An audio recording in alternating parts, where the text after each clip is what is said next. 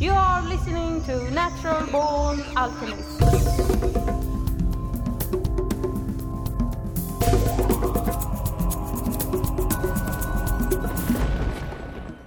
Welcome to episode 340, 340 of the Natural Born Alchemist podcast. My name is Alex and I'll be your host this evening. Hopefully, you're listening to it on an evening or that intro will sound strange. It's a new year and I hope you had a nice Christ Mass and a pleasant Gregorian calendar event. Because it's only New Year's to some people. It's not New Year's to other other people. And in fact, I am one of those people who think uh, the new year should begin like March 1st or something like that. Sounds it's more logical. But anyway, if you want to support the podcast, please leave a nice review on iTunes and uh, a five star review on Spotify. Only takes you a few seconds and costs you nothing.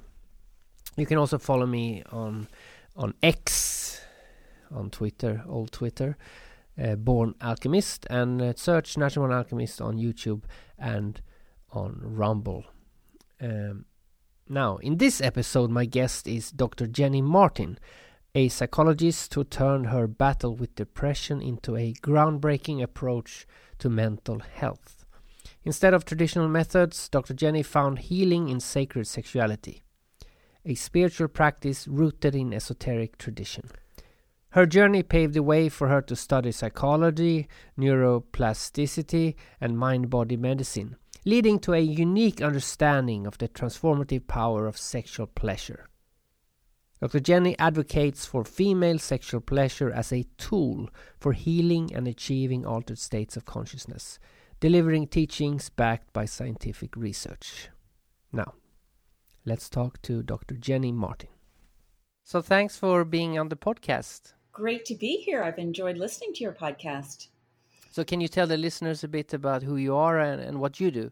Yes, I am a psychologist and sexuality educator, but I am interested in the fact that we have endogenous DMT inside of us and the potential of activating a psychedelic state organically without taking any plant medicine through sex, through sex, sexual pleasure, um, possibly self pleasure, but primarily with a partner. And so I teach classes and I work with men and women all around the world and um, lead them through a protocol that I've developed and uh, science based. But I also draw upon ancient wisdom and what my focus is, having grown up in a Catholic household, and I don't identify as Catholic anymore, but the ancient wisdom that I draw on is what I believe is the lost lineage of Mary Magdalene and Jesus, and them accessing a psychedelic state, both of them individually, um, through lovemaking. And I see that as a hidden wisdom actually in the Gospel of Philip. Um, you certainly can't read it literally, um, but I see it as there. And I understand, just to uh, say this up front, I understand that that is considered, uh, you know, for the most part as a Gnostic gospel.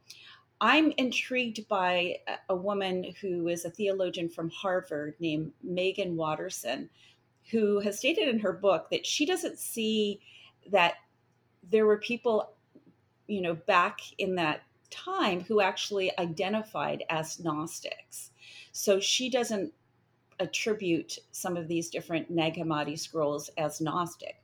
So I personally haven't you know spent a long time studying gnosticism because i haven't been felt an affinity for it but i'm looking at the gospel of philip as a text, having had the experience viscerally in my body of a psychedelic state through, eh, eh, you know, through lovemaking, I am now reading that, you know, I subsequently read the Gospel of Philip with new eyes and was able to see a potential of wisdom here that they're actually speaking about this. Now you have to you know realize that it's it's written more like poetry. So it doesn't lend itself to a particular literal interpretation. But um, anyway I, will just leave that for you to take it wherever you want uh, there's also a, a gospel of mary if you've heard about it. Yes exactly yes. The gospel of mary i absolutely love because well first of all it talks about that she had a certain understanding of things and teachings uh, alongside Jesus that even the other disciples did not have. They complain, How could he have told you things that we didn't know? And it shows that there was this, you know, you could maybe call deeper initiate knowledge between the two of them, Jesus and Mary Magdalene, that that wasn't even disseminated to the other uh, disciples. They were not maybe ready for it. I don't, I, you know, who knows? I wasn't there, but there was this mystical, deep understanding. And when we look at some of the science, uh, such as you know quantum physics and torsion physics, and we realize there's a layer of existence that we're not privy to in our normal waking consciousness. But if you take, but if you're on a DMT trip or a 5-MeO trip, you're going to see a DMT world that relates to this, what science is calling you know, the quantum world or the the torsion physics world. In the Gospel of Mary Magdalene, she seems to be all about that. She knows about that. She's talking with Jesus about how matter isn't what we're made of. We are you know we are eternal immortal beings she really has this quantum physics perspective which i firmly believe that both her and jesus had that perspective they didn't necessarily have the science for it that we have today but they lived from that awareness that we're immortal they lived from that awareness you know even in the got interestingly in the gospel of mary magdalene they talk about that sin doesn't exist. So this tells you there is a, you know, Jesus wasn't a Christian. If he was anything, he was a Jewish rabbi, right? So what this tells us is what what we call Christianity today is an interpretation of men, and I will say men, right? Um, you could say the Council of Nicaea in 320, 325 AD, which put a layer on top and even the people that wrote the gospels it was through their own conscious interpretation the you know the ones that became the canonical gospels. So that was their interpretation of what was happening when jesus and mary magdalene were roaming the earth. But is it really what the teaching represented? And and i would suggest absolutely not and I would suggest my belief is that, you know, how many people have been turned away from any belief in a supernatural existence, a divine, that we're divine beings? They've been turned away from that because of religion. I mean, I meet more atheists in Seattle where I live who were ex evangelicals or ex, you know, Catholics or ex whatever. And it was religion that turned them off a belief but interestingly enough, they might do a psychedelic and they're, then they say, oh my God, I think there's more to our existence, which I think is fascinating.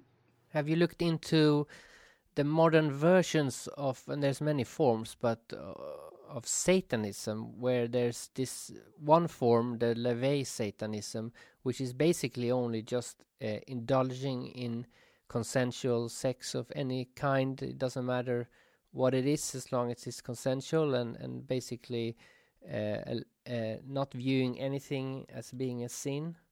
And uh, the only only reason they call it satanism is just to it's just like to object to the status quo of the religious churches and that. So it could have been called something else, and and also it's it's a bit uh, in your face to use that term, but uh, but they, uh, from what I know, uh, used sex a lot in their rituals and and that. Well, you know, I am not someone who can comment on that because it's not been my area of, of study at all, just like Gnosticism hasn't really been either.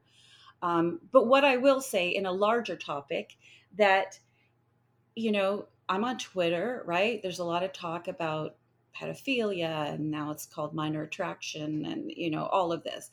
And what I will say, I actually put a Twitter post up about this a while back. Um, it's so interesting that sexual energy why is it the folk i mean first of all there's a lot of harm in the world uh, that is a result of the misuse of sexual energy. I mean, I think eh, most people will agree upon that.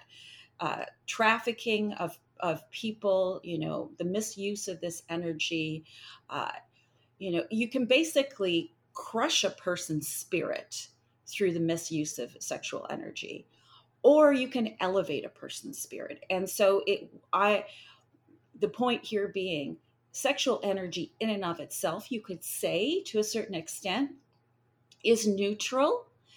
It's the emotion and the intention behind the act that you charge the, the sexual energy with that either elevates your spirit or can crush your spirit. So we know that, you know, people who've been sexually traumatized or abused, they can be very disassociated. They can you know, there's been some uh, idea that even schizophrenia can result. So, a, a fracturing of their personality as a result of coercion and uh, fear during sex. Uh, and that is the flip opposite of the uh, sex being intended to be an uplifting experience and there really being a heart connection between the two people. And if there's one thing that's drawn me to reclaim the Christian story, because I really do think there's a powerful, powerful, you could say alchemical teaching there of sex as a powerful uplifter of consciousness. There's something curious to me about Christian mysticism, because if we look at people like Saint Teresa of Avila and and and others, so they're not into sex. We know that, right? But they talk about this ecstasy of being in love with uh, I, don't, I, I don't really know the story so much but either they call it jesus christ or being in love with god but there's this erotic nature to their writings uh, hildegard of Bingen as well and so there's this charge of emotion, which when you look at the science, the charge of emotion, it actually will shift the consciousness of the body, right? It works to destabilize, to, to actually create a new state of being when there's enough charge of emotion. Eh, with DMT, there's always a, a very potent uh, emotional experience. And if you reverse engineer that in an endogenous experience, it takes a, a huge psychological shift, physiological shift in the body to occur for that change in consciousness to happen. And emotion is the key, either terror. So, yes, could could an altered state happen through rape? Yes, unfortunately, or through incredible ecstasy through lovemaking, getting an altered state. And these Christian mystics, they had this sense of ecstasy, of, of love, except they made it about celibacy. And so they lost the potency of of what's possible there because they cut off the you know they disconnected from the body they made it seem like the body is impure and only you, you know to access this through a disembodied state but that is really a limited view, uh, a limited way of thinking. And I do not believe if I go to the Gospel of Philip and I read the Gospel of Philip and they're talking about words like the highest, they, uh, I'm not quoting exactly, but they it says something to the extent of the holiest of the holies is the bridal chamber. And if you read the bridal chamber as the sex act, it gives us a sense there that when you actually bring your consciousness, attune your ecstatic joy to your partner in an embodied way with the intention to raise your consciousness, the two of you. Well, first of all, at a science, you know, at the level of science, you're synchronizing neurally and training the two consciousnesses. And when you have that level of synchronization of the brain waves between the two individuals, they're both in sync. You are both uh, of the of the uh, the brain waves of both individuals actually become even more coherent. And we know that a psychedelic state is a state where there is a high level of synchronization. And so that being possible uh, organically through lovemaking and having that that heart connection. And so when i look at other mystical traditions you know i certainly have a lot of respect for buddhism for instance but there isn't that sense of a high charge of emotion. It's uh, somewhat emotionless reaching that void of, an, of enlightenment. And uh, it's curious to me that rick strassman who was a devout buddhist before he um, did his uh, big research at the University of New Mexico, way back before he wrote the Spirit Molecule book. Uh, he had to rethink that because he said, okay, this isn't a void. When I'm going to this DMT realm, it's not empty, it's full of intelligent life. And then he went and wrote his book about the, um, you know, the Old Testament. He got into Hebrew scripture because he felt like there was something maybe that that that biblical account was evoking that maybe he didn't uh, access in his previous you know in his previous understanding about buddhism. People who want to um, do sessions to use sexual energy to uh, heal themselves i guess or to have an altered state of consciousness uh, is one of the hurdles uh, pornography because since the last 20 years uh, pornography has sexual energy is very much in the mind uh, and what people find uh, sexually attractive is often something mental and i imagine that pornography uh, and the variety of you can find anything these days online, whatever it, you can imagine is you can find it, uh, and uh, it removes people far away from uh, the normal whatever normal but you know like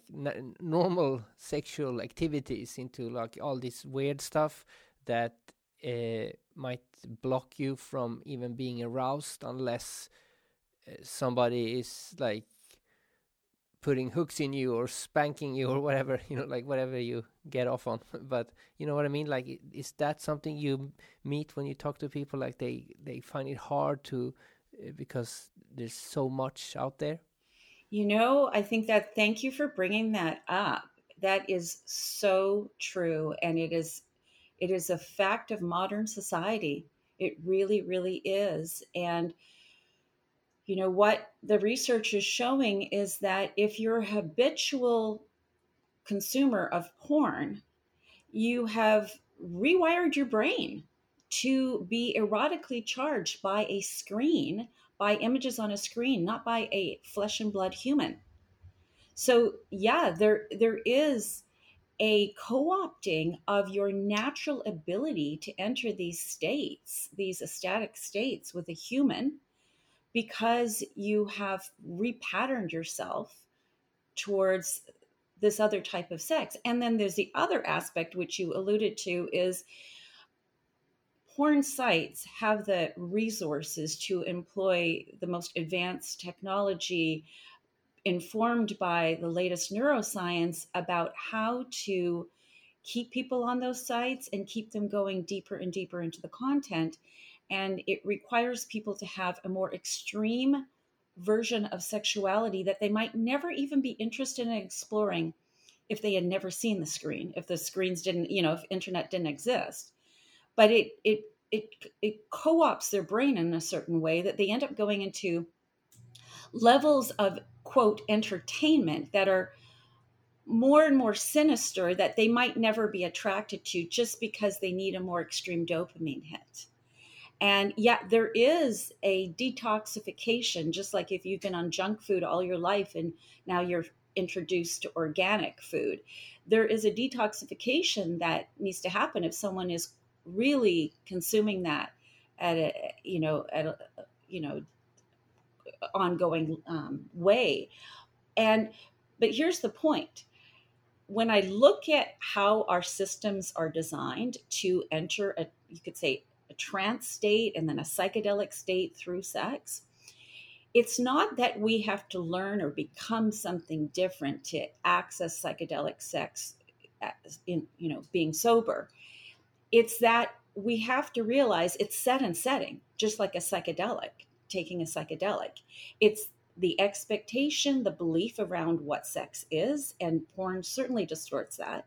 Porn gives us a version of sex that has no it, it's fast food sex. It's not having the the foreplay and the preparation to move out of your mind into your body into an embodied state prior to intercourse prior to you know the whole experience of sex there's not that intimate it gives us an artificial sense that you sex can be very fast and and and presented in a certain way.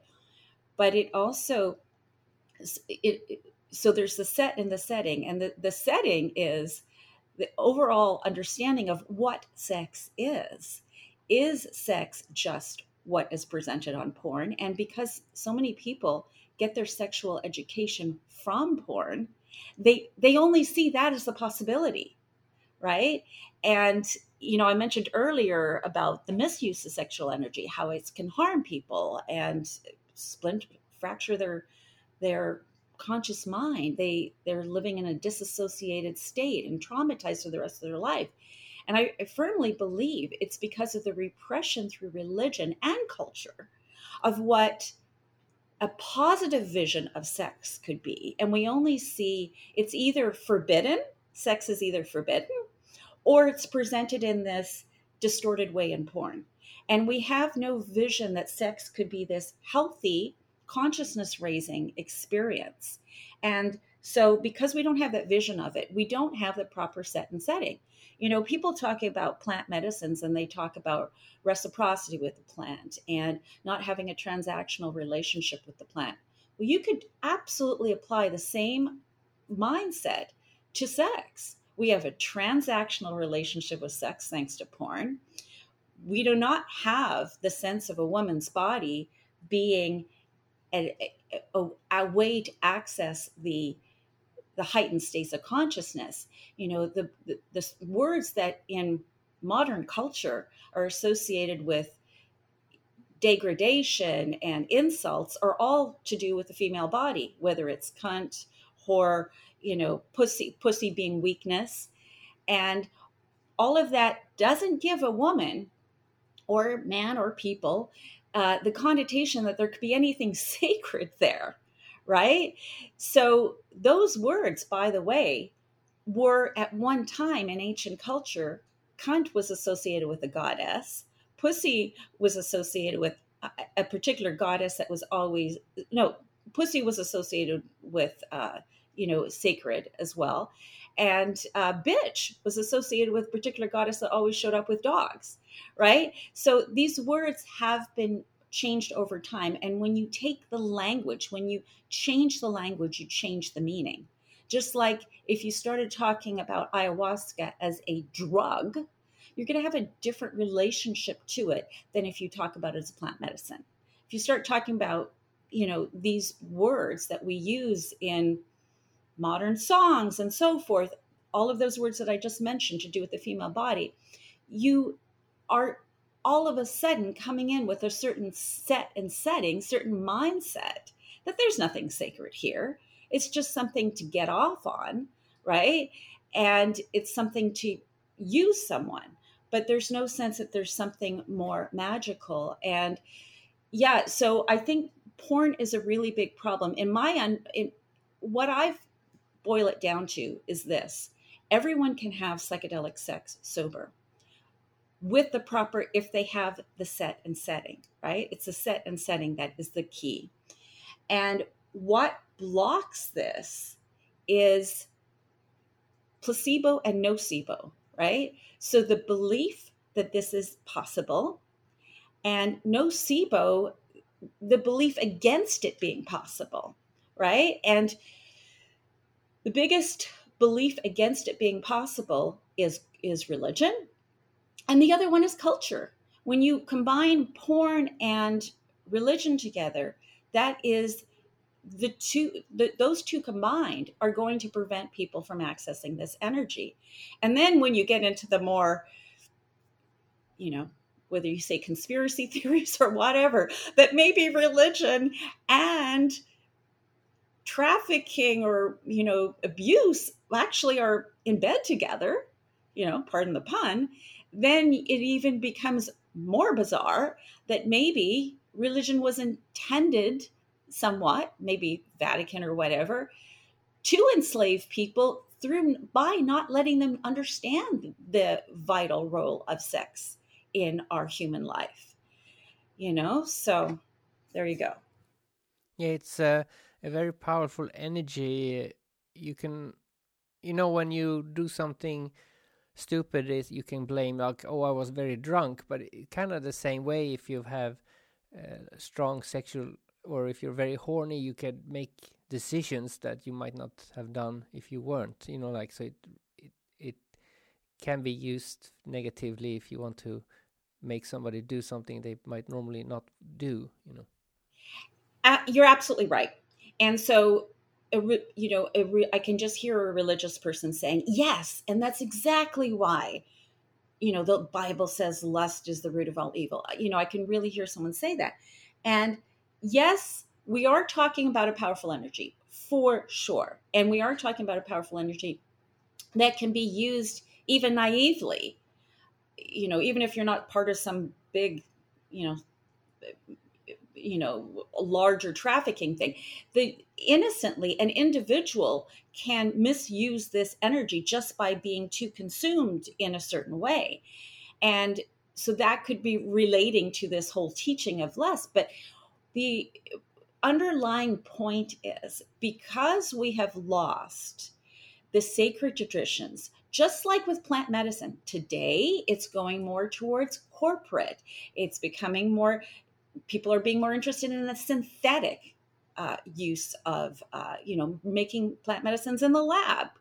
And it's being taken over by uh, big money. They see money in it. And we're going further and further and further away from what indigenous cultures had with the sacredness of the plants.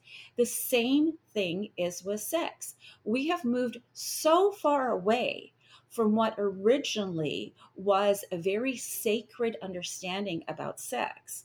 And so it's not the intensity of the sexual energy running through your body that's the problem.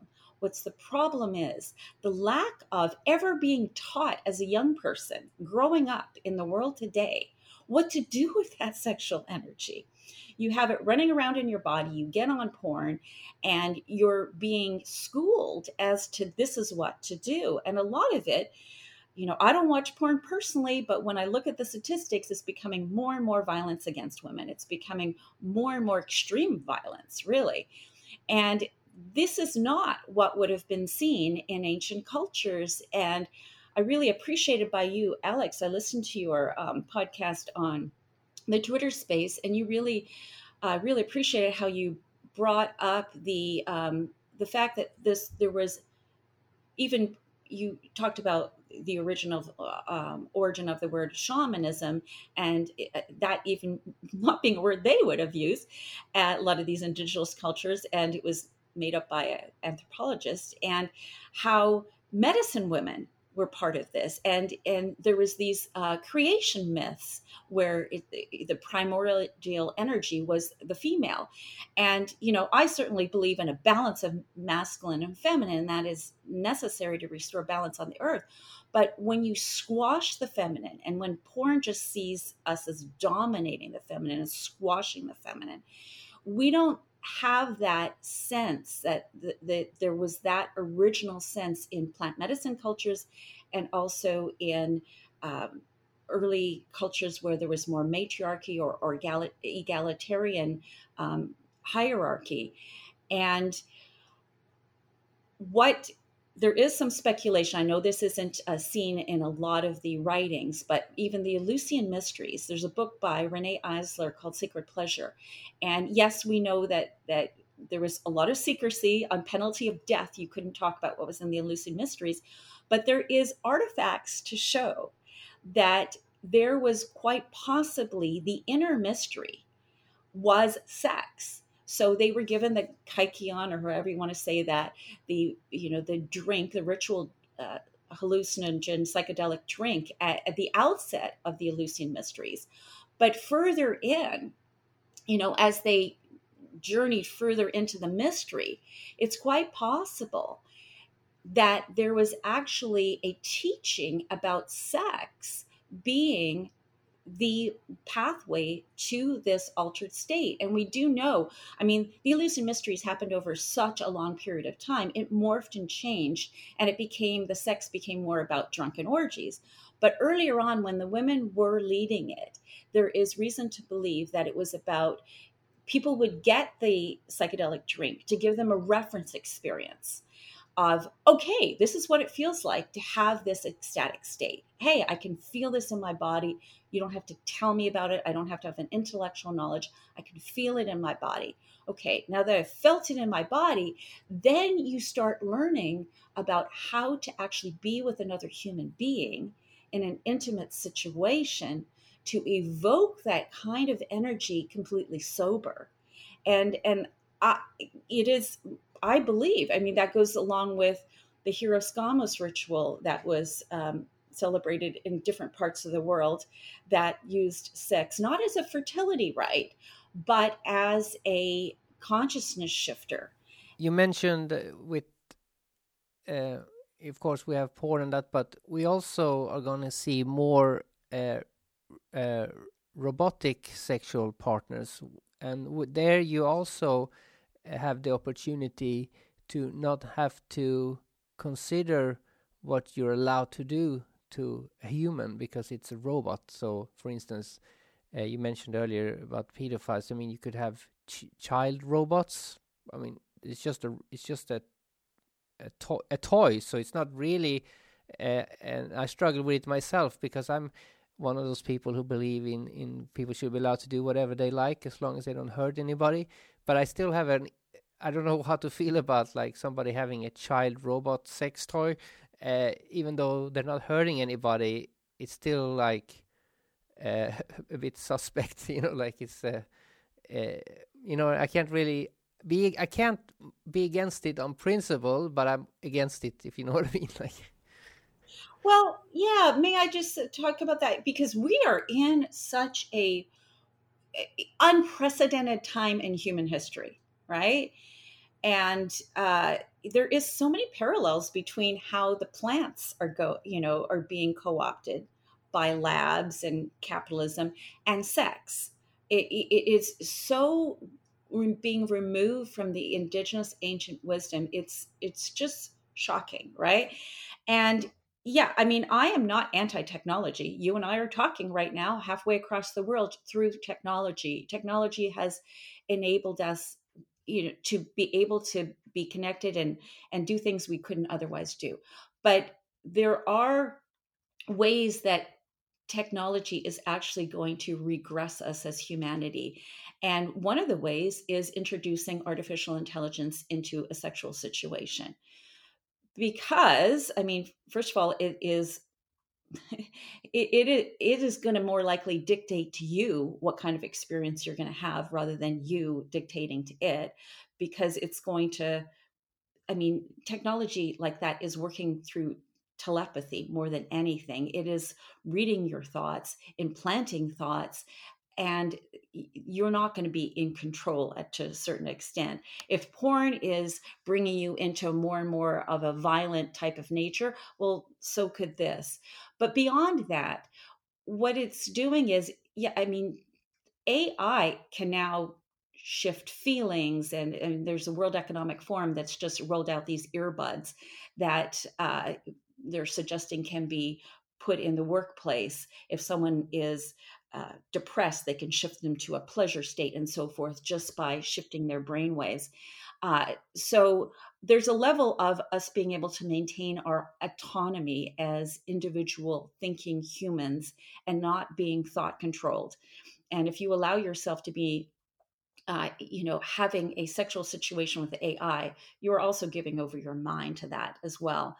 But beyond that, it is human emotion going back to what you said earlier about uh, you know being overtaken by sexual feelings and then maybe uh, misusing that and, hurting someone or whatever the what we have been given as human beings is a, a safeguard against sexual energy going to a certain extent and and harming another person and the safeguard is first of all what is having a human connection that is based on love. And again, just like pleasure and love, both of these words have been co opted to a certain extent.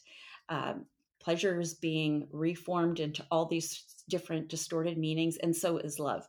But the whole idea that when you have a heart connection with another person, and this can be scientifically quantified if you look at HeartMath's technology, when you have a heart connection with another person, you are not going to do things that are just in your self interest because the empathy is there that will stop you from doing that. Plus, when you're in a heart connection, you're this is what allows you to access your heart is the biggest electromagnetic field it produces the biggest electromagnetic field in the human body and HeartMath has shown that there's something called social coherence. When two people are in sync in emotion there's that love connection uh, whether it's romantic or not but we're talking about romantic here then there is the potential of that the sexual energy being combined with heart energy, which allows a, a beneficial experience for both people. When there is when the heart is shut down, which can happen through trauma, to, through different things, then that sexual energy can just take over and go to extent where the other person's uh, wishes and desires are not taken into account. But this also brings me to another you know topic related to this and the whole topic of inducing a, a, an altered state through different means of using sexuality. And there is some people that talk about uh, Jamie Wheal wrote a book about recapture the, tra- uh, the recapture the rapture. And in his book he talks about uh, accessing a psychedelic state through sex and he makes the statement that it would only happen through BDSM and I categorically disagree with him and for for several reasons. One is that we have to define what an altered state is. An altered state means a lot of different things. An altered state is not always a beneficial experience long term to a human being right? I can get into a car accident and go into a blissful ecstatic state because the opioid system has taken over and I no longer feel the pain. But when that opioid levels uh, reduce over time, I'm going to be traumatized. I'm going to be disconnected. I'm going to, you know, if it was a really severe accident, I'm going to have a PTSD symptoms.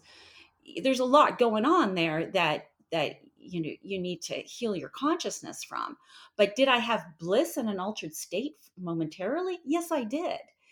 And the, the same thing happens when you induce pain and humiliation and uh, domination in sex. Yes you can get what is called uh, in the in the kink community a subspace which really when you look into a subspace we are not uh, inducing a, a full-on psychedelic state. I mean it, it, yes it probably could be because this when we're talking about um, you know the misuse and and and trafficking and so forth uh, people are talking about adrenochrome it actually could be dmt so yes it could be i take that back. But not every dmt experience is a, an experience you want to repeat right? You know and and you may be even in that kind of pain humiliation domination subspace. When you go to that altered space which is a disassociated space during sex you you may you may have some bliss right then right? But what people fail to talk about and what jamie didn't address in his book at all is what's called the after effects right? And this is why in the bdsm it's well known that you have aftercare. Your body is going through a shock process because you have induced a an emergency situation for your body. It's as if you got into a car accident right? Tremendous pain trauma shock. So yes you might have elevated levels of the opioids the psychedelics in our system because your brain is sensing possible death and threat so you're putting your brain under death and threat to kind of trick your brain into giving you a high but then your body you know, as a book is written, your body keeps the score.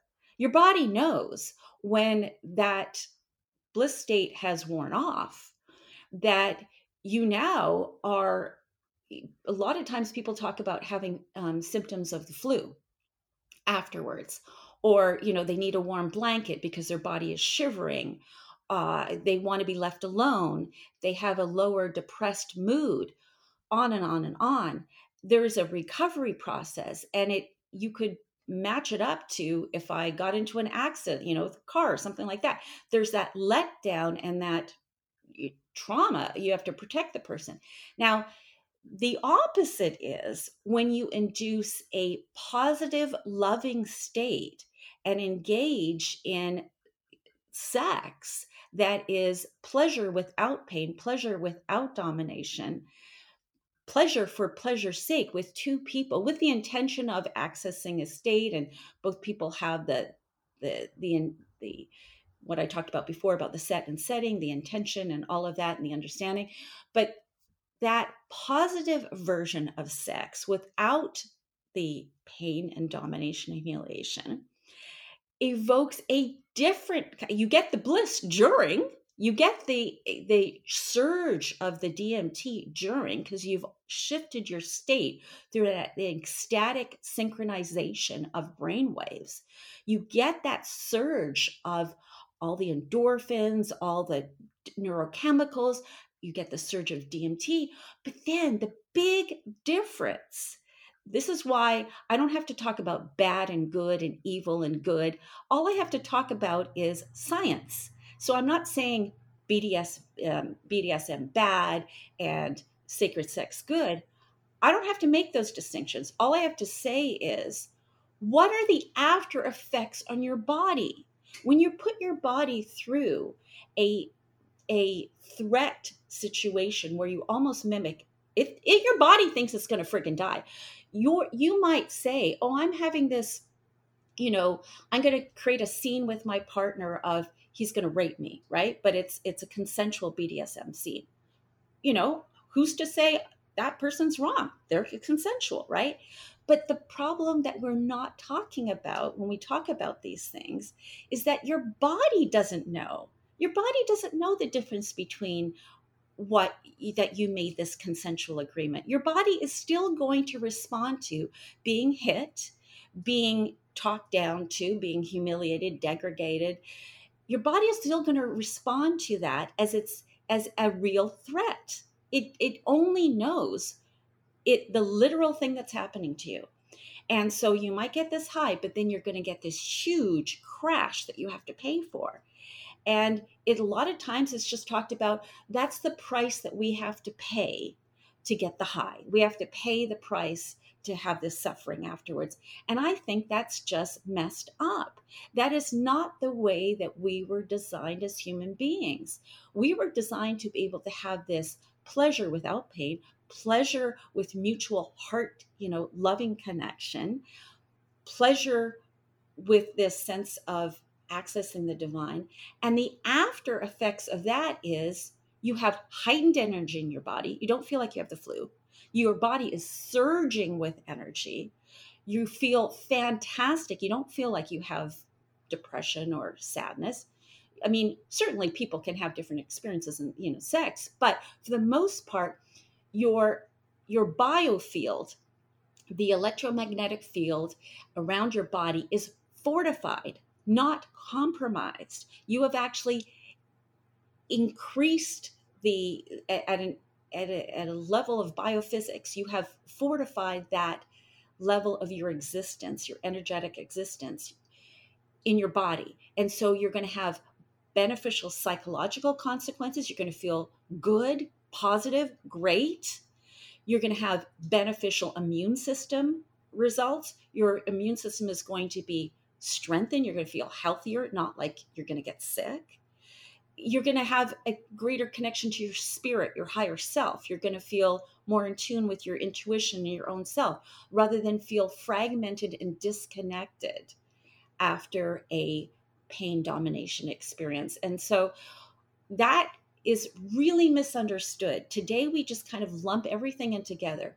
Am I getting an altered state? Am I getting a moment of bliss? Okay, I don't care if someone's whipping me, right? Who cares? My body's just this thing I can drag around and make it do anything. Well, that's just totally wrong. It's not the way the body operates. The body is intelligent, the body has wisdom, and you can't just make the body go through a pain threat situation and you not to have consequences. Your body will react like that as if you were in a fight that you did not ask for and someone was beating up on you. It would be the same repercussions. Your body is going to keep that score as the book as there's a book title based on that. So, just wanted to mention that. It reminds me of me having studied uh, serial killers, and they often have the that bliss in the act of killing, but then it's very common that they uh, afterwards don't feel too good about it, and that's often why it, it, serial killers there's a long time before the next victim because they're like feel bad about it or they try to not do it again and that, but then the the yearning for that bliss is so strong that they do it again, you know uh, with the you know so it's almost like the same what you described people who are chasing that BDSM bliss is the same kind of thing a serial killer chases okay well can I say a couple things about that thank you for bringing that up well there's a couple things about that one is do you remember the NXIVM cult thing you remember that? Yes, I, I don't know much about it, but well, uh, yeah. yeah, yeah. I mean, it's kind of a little faded memory for me as well. But people were asking like why did they recruit compet like some of the people that were actually part of this cult were educated women. You know they looked like on paper like these were people that were not lost in society. You know they, these are people that had good jobs and you know they looked like they were functioning members of society. Why would these people why would these women go and be under this guy right? Um, where he took away their rights and he made them slaves and all of this stuff. Well, I was curious, right? Just like you were curious about what you just said, right? I was curious. Okay, what was the indoctrination process to get these women to be part of that cult? Because if someone is going to give up their thinking, give up their autonomous mind to another person, there's always, just like the Eleusinian Mysteries had an initiation process. I mean, obviously, I'm not equating the Eleusinian Mysteries to a dark thing. I mean, that was a beautiful, beautiful, life giving uh, festival. But there's always an induction process. And what I read, I can't remember the guy's name that went to jail for the NXIVM thing, but the head guy.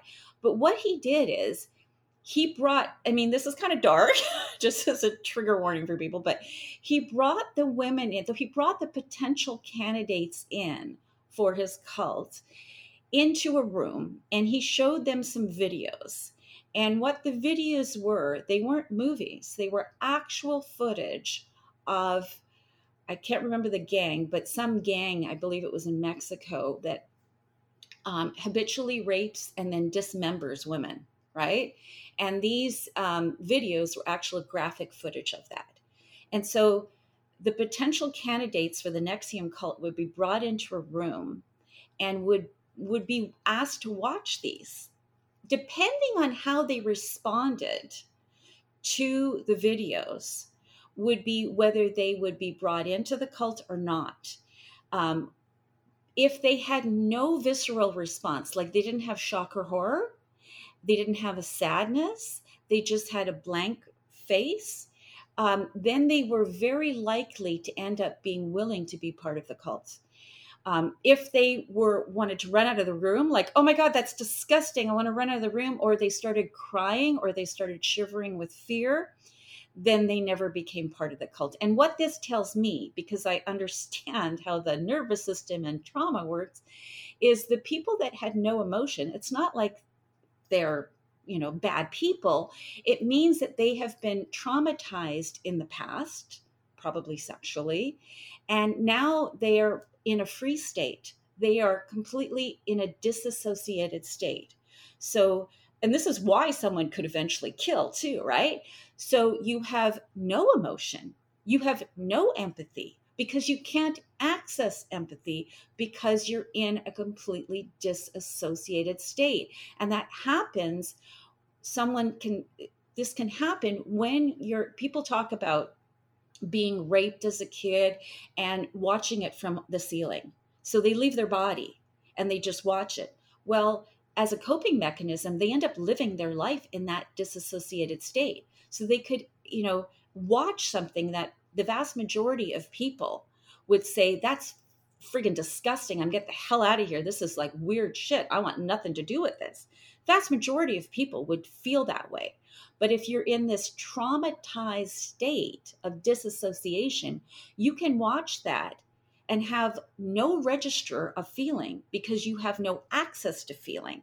And so that is the type of person that became a candidate for the NXIVM cult because you were already in a numbed out state and they could and this is this is also why people go for I know people will argue against this, but you know, there the guy that wrote Your Body Keeps a Score, he wrote a wonderful paper called The Revictimization uh, of Trauma. And it basically shows that when you have paired fear and pain and erotic feelings early on, when your early imprinting is a state of arousal with fear and pain, which happens during a coercive sexual experience, you can't stop a arousal from happening. But if it's paired with uh, fear and pain, then those neural pathways, uh, neurons that wire together, fire together.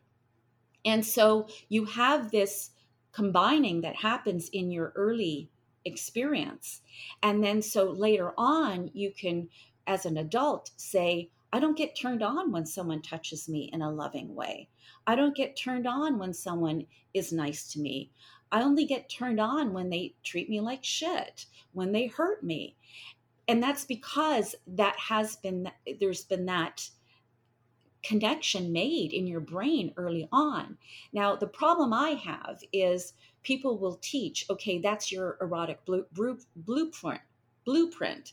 So that's just your choice, and we should just give everyone choice. My problem with that is it's not really choice because the choice was made for you. When you were a child, when you were five years old, six years old, seven years old, you didn't want your parent to come into your bedroom and rape you. You weren't thinking about that. You were thinking about your dolls or your cartoons or something. It's not what you wanted, right? And so and now we're supposed to say that that's my, what what what my forever choice is. My body's always going to want to be beat up when i'm having sex. Like the, the, we don't understand that that was neurally imprinted. But the the bright light at the end of this tunnel is that our brains have the capacity there's neuroplasticity that's built in. So we can actually retrain our brains to be used to an experience that is not including pain and domination, right? But it, it, just like getting neurally disconnected from porn, if you are a porn consumer, getting neurally unentangled from this type of combination that is set up in your brain, it can it can be untangled as well, right? So so that's the thing when people say, okay, this is a consensual choice, that's actually not accurate. And it sets people up to thinking that, you know, this is what I have to do. If I want to get a blissed out subspace state, I have to pay for it with these terrible feelings afterwards.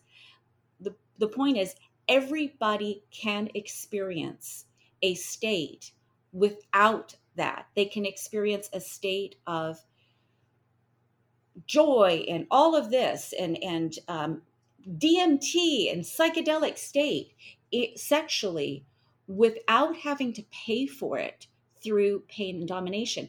And you know, some people think there's some people I I've heard about it, I'm not on Instagram, but that are proposing the fact that, oh, this is the forbidden fruit.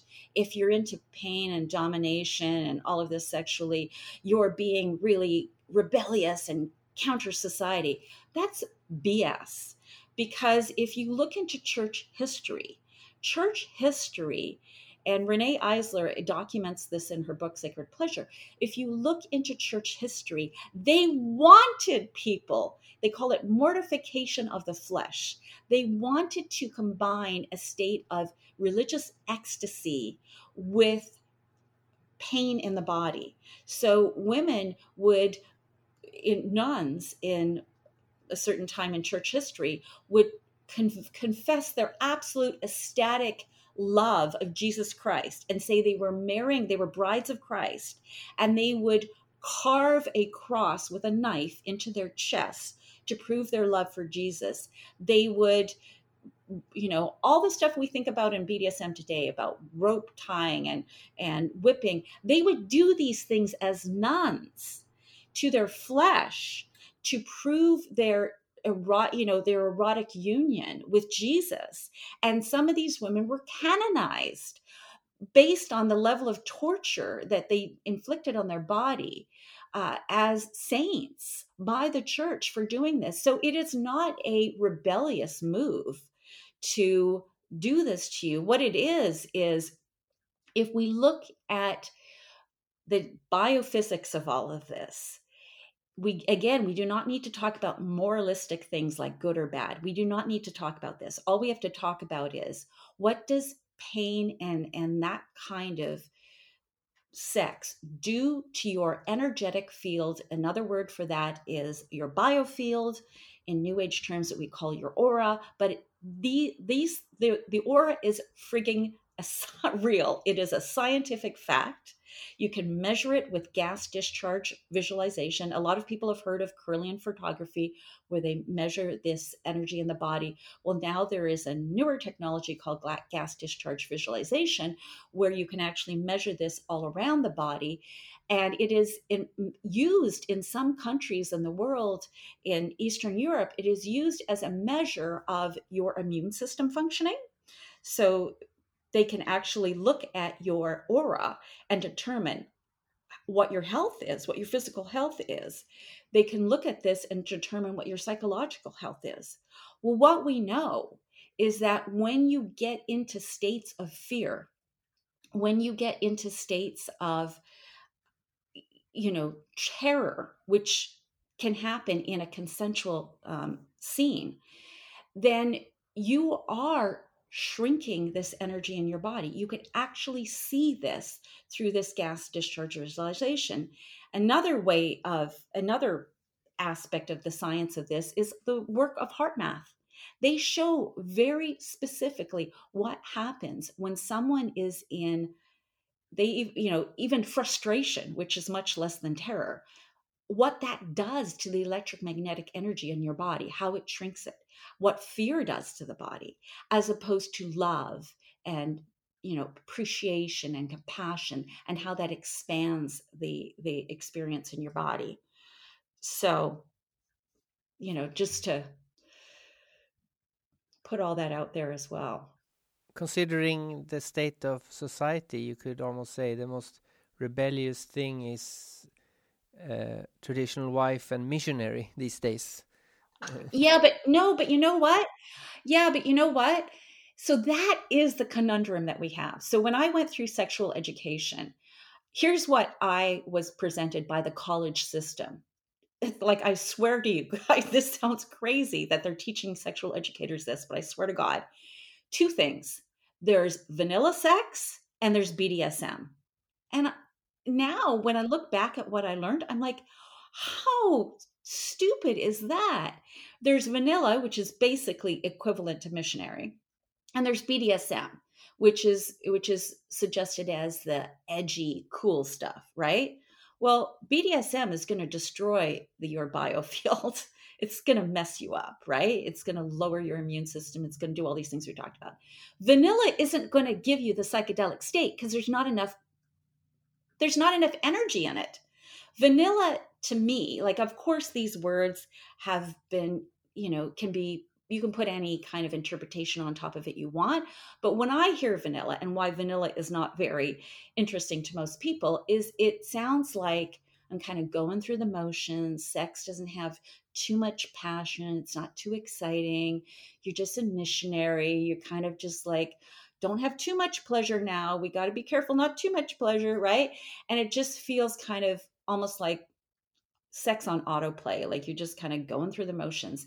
And that that probably you know some religious couples could say that's the only way to have sex but that again is this is this is we we just don't have in modern society what we used to have in ancient cultures and that's an understanding of what sacred sex means.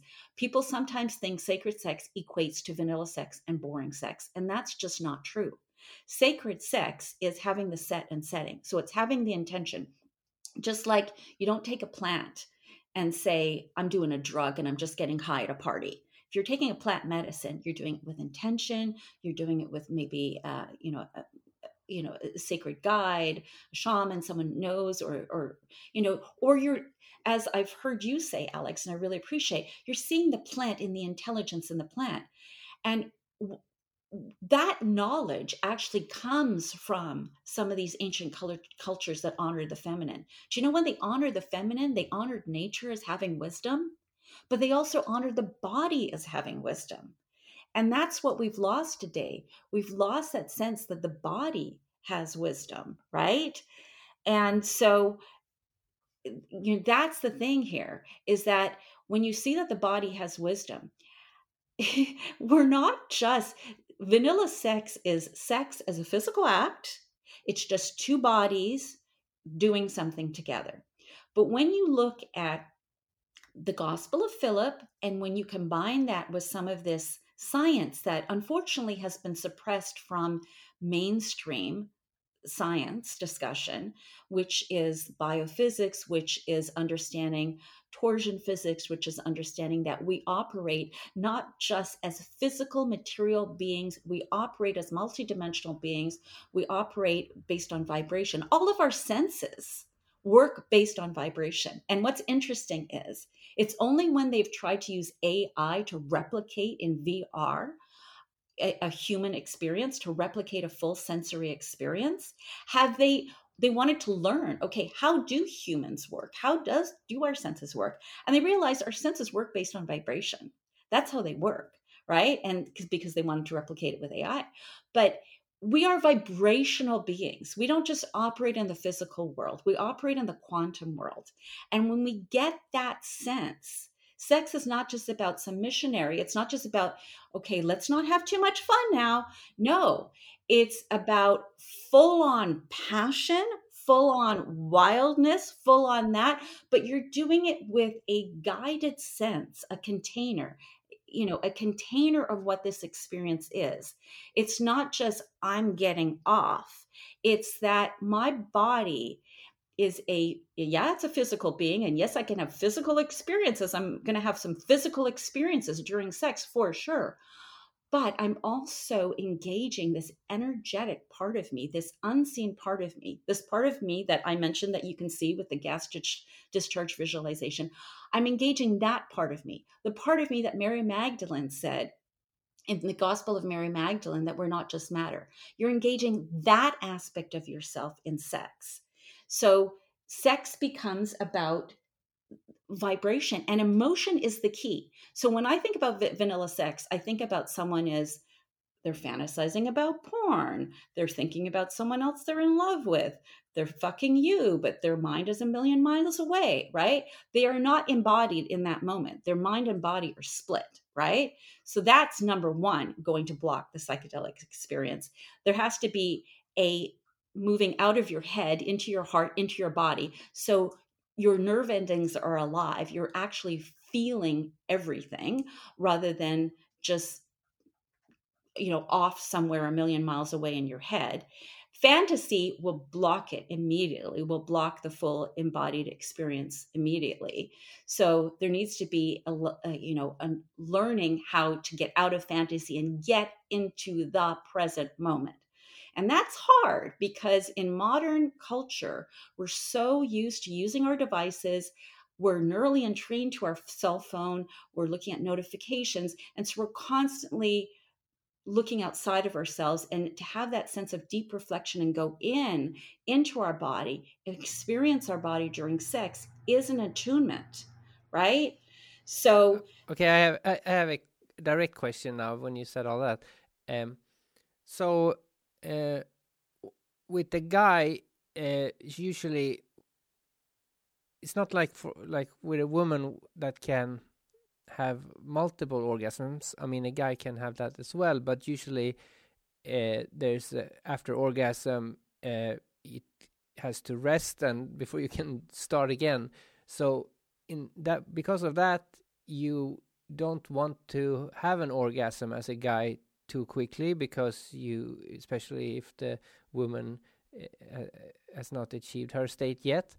And in my case, uh, when I come to a moment where I feel like I might have an orgasm, the way the only way I can stop that is to disconnect and think about something that is not very something uh, like I I always joke to my wife that I'm thinking about football because it's boring, you know, like just to disconnect so I won't come. Uh, but that uh, annoys her because uh, she can sense I'm disconnecting. But if I don't, then I might come in that moment. So how would you suggest that uh, to solve that? Well, first of all, I first of all I want to congratulate you for being so attuned with your wife that she can sense that. Like that is phenomenal you know you guys are already so attuned that she knows when you're shifting. Really that is a testament testament to the fact that you guys are already doing a lot of this right? Because do like if like if you are attuned you will know when your partner you know exits mentally. But so many people aren't. So that is brilliant that you have that. And i hear what you're saying um, she can feel that way. So there's there's there's different things you can do. You can actually stop having intercourse in that moment and you know just start doing some other kind of uh, play, right? Whether it's giving her oral sex or, you know, kissing or whatever, doing something else, but actually stopping it. Um, you can do that. Um, but there's different breath work things that there's different uh, releasing the energy through your breath um, rather than letting it build up you know in your genitals uh, so that you feel like you're going to go over the edge um, but slowing it down right um, actually taking yourself out and taking some breaths and then going back um, right? But it does take a somewhat practice to be able to because here's the thing it's not just um okay she hasn't come yet right? When we look at some of the research about how okay how does an ecstatic trance state happen during intercourse? How does it happen? Well it happens in somewhat the same way that indigenous cultures for instance use song and dance rhythmically to alter their state, right?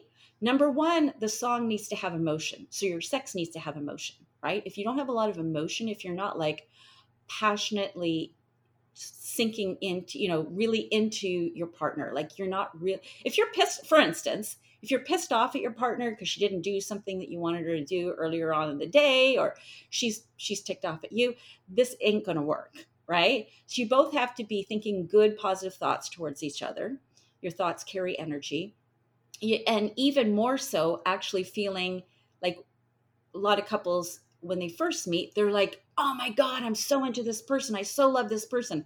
Well, if you can remember back to when you were so into this person and have that energy, that's so vital. Because if we think about indigenous cultures, when they use song and dance, the song is going to have to have an emotional connection to it if the song is just a rote song in a, in a trance ritual uh, ceremony, it's not going to have any potency to it. It needs to have an emotion behind the song, right? But it needs to have a rhythmic quality to it as, as well, because that creates the neural entrainment. And and they they sometimes use dance or drumming, and it's that rhythmic quality. So when we're talking about intercourse, there needs to be an attunement. It sounds like you guys have that, where she senses what you're feeling, your sense what you're feeling, because that allows you, for instance, to if she's getting you know so with the rhythmic entrainment you want two things. You want a continuous long standing rhythm that's built up.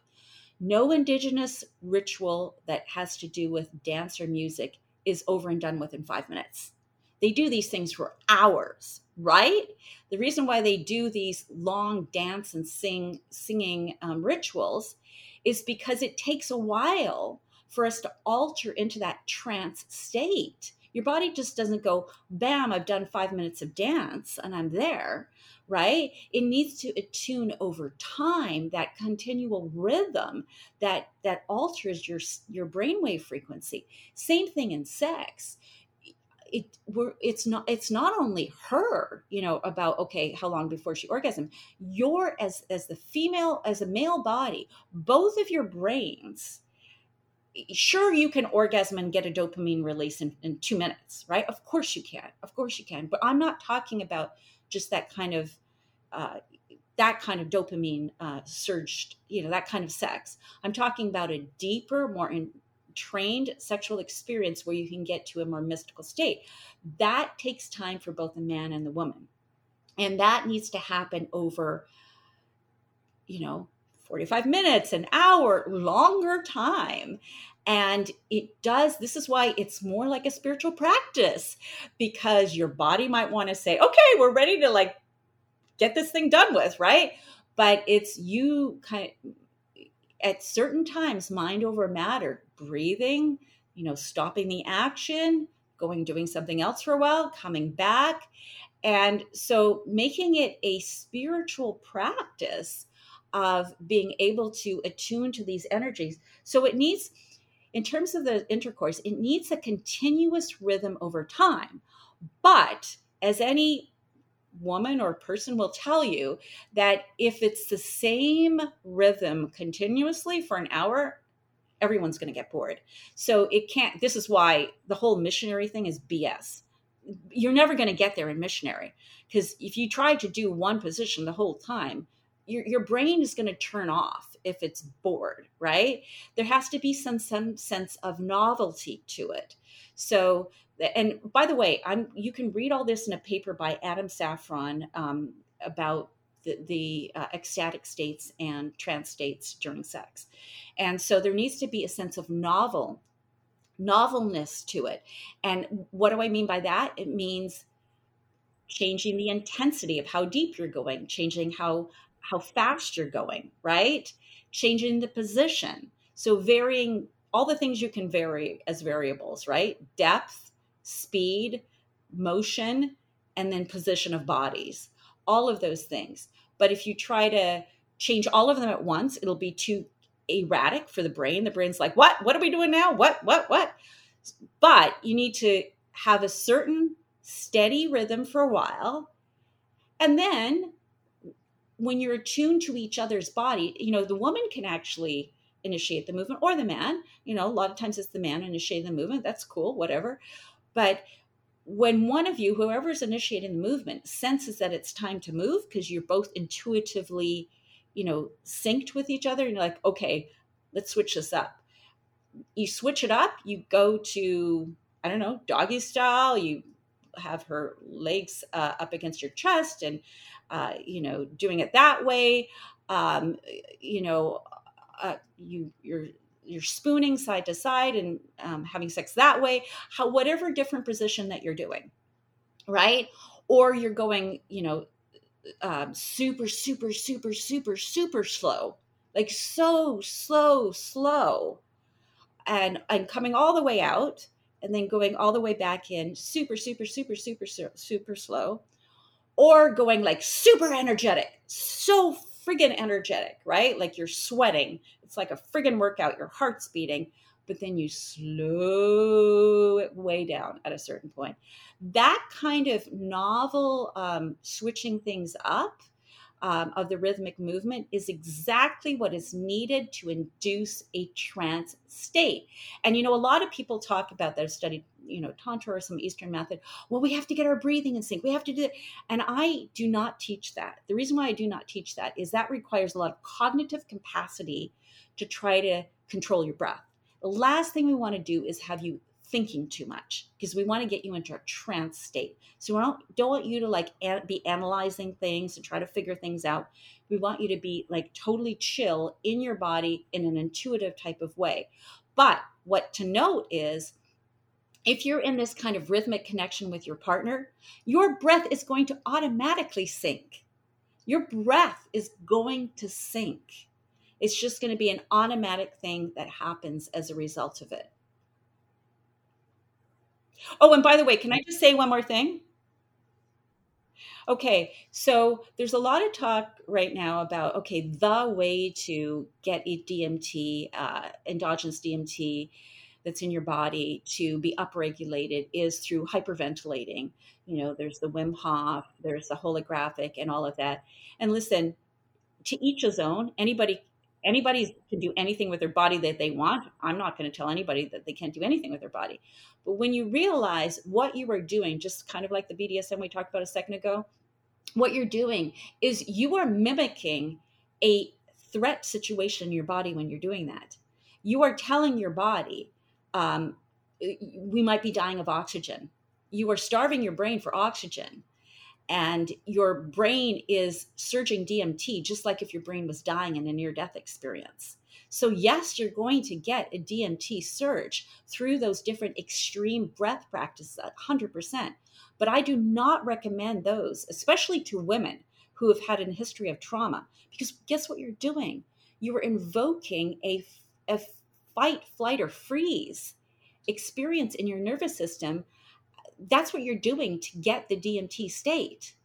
And it's not like our bodies can just go through a trauma and then walk away the next day and have no residual, especially the female body, because our sexual organs are connected to our vagus nerve, which is the major mind body regulator. And the vagus nerve uh, regulates breath as well. So you can't just like play with that shit and say, okay, I'm going to go into this extreme breath work and it's not going to have any long lasting repercussions on my nervous system. Of course, it's going to. You've just mimicked an almost death state. You, you've put your body, your nervous system in a state of panic to get a high. And what I'm talking about during sex is a gentle way through lovemaking, but it's certainly not a vanilla missionary way. You know, the way I'm talking about sex, if you're doing it, quote, I hate to say this correctly, but quote correctly is there should be sweat pouring off you at the end. Like this is friggin' energetic. You you know, your passion. You're like full in. If someone came and asked you a question that was an analytical question about, oh, what are you doing tomorrow? You know, Jenny or Alex, what's what's on your calendar tomorrow? You'd be like, you couldn't even formulate an answer because you're so in the moment. That's what I'm talking about in this type of sex. And that's where the DMT can show up with that kind of altered state change. Cool. So if people want to check out your work or where can they find you? Sure. Yeah. Um, drjennymartin.com is my website, and I'm on Twitter. I'm on X at Jenny Martin Dr. Uh, so that's I'm really not on the other platforms, but that's mainly where I'm at. So, and I, yeah, I, I, I did a podcast before. I'm going to revamp it again, um, but that's on my website as well. And there's some other um, previous webinars on the website that you can watch for free as well. Cool. Thanks for being on the podcast. Well, thank you. It's fun to talk with you. Again, follow me on X, Born Alchemist, and uh, YouTube, Rumble. And please leave a nice review and a five star review on Spotify. Uh, and also share the podcast in social media. Uh, to end, we will listen to Tom Munch doing a cover of the old time classic Put Your Arms Around Me, Honey, originally by Junie McCree. Freedom is in the mind. Put your arms around me, honey, hold me tight. Huddle up and cuddle up with all your might. Oh, babe, when you're rolling my eyes, that I just idolize when they look at me. My heart begins to float. Then it starts a rocking like a motorboat. Oh, oh, I never knew any girl like you.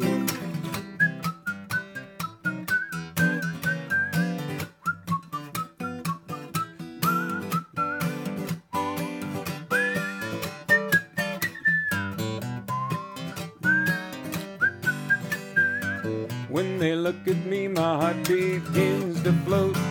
Then it starts a rocking like a motorboat. Oh, oh, I never knew any girl like you.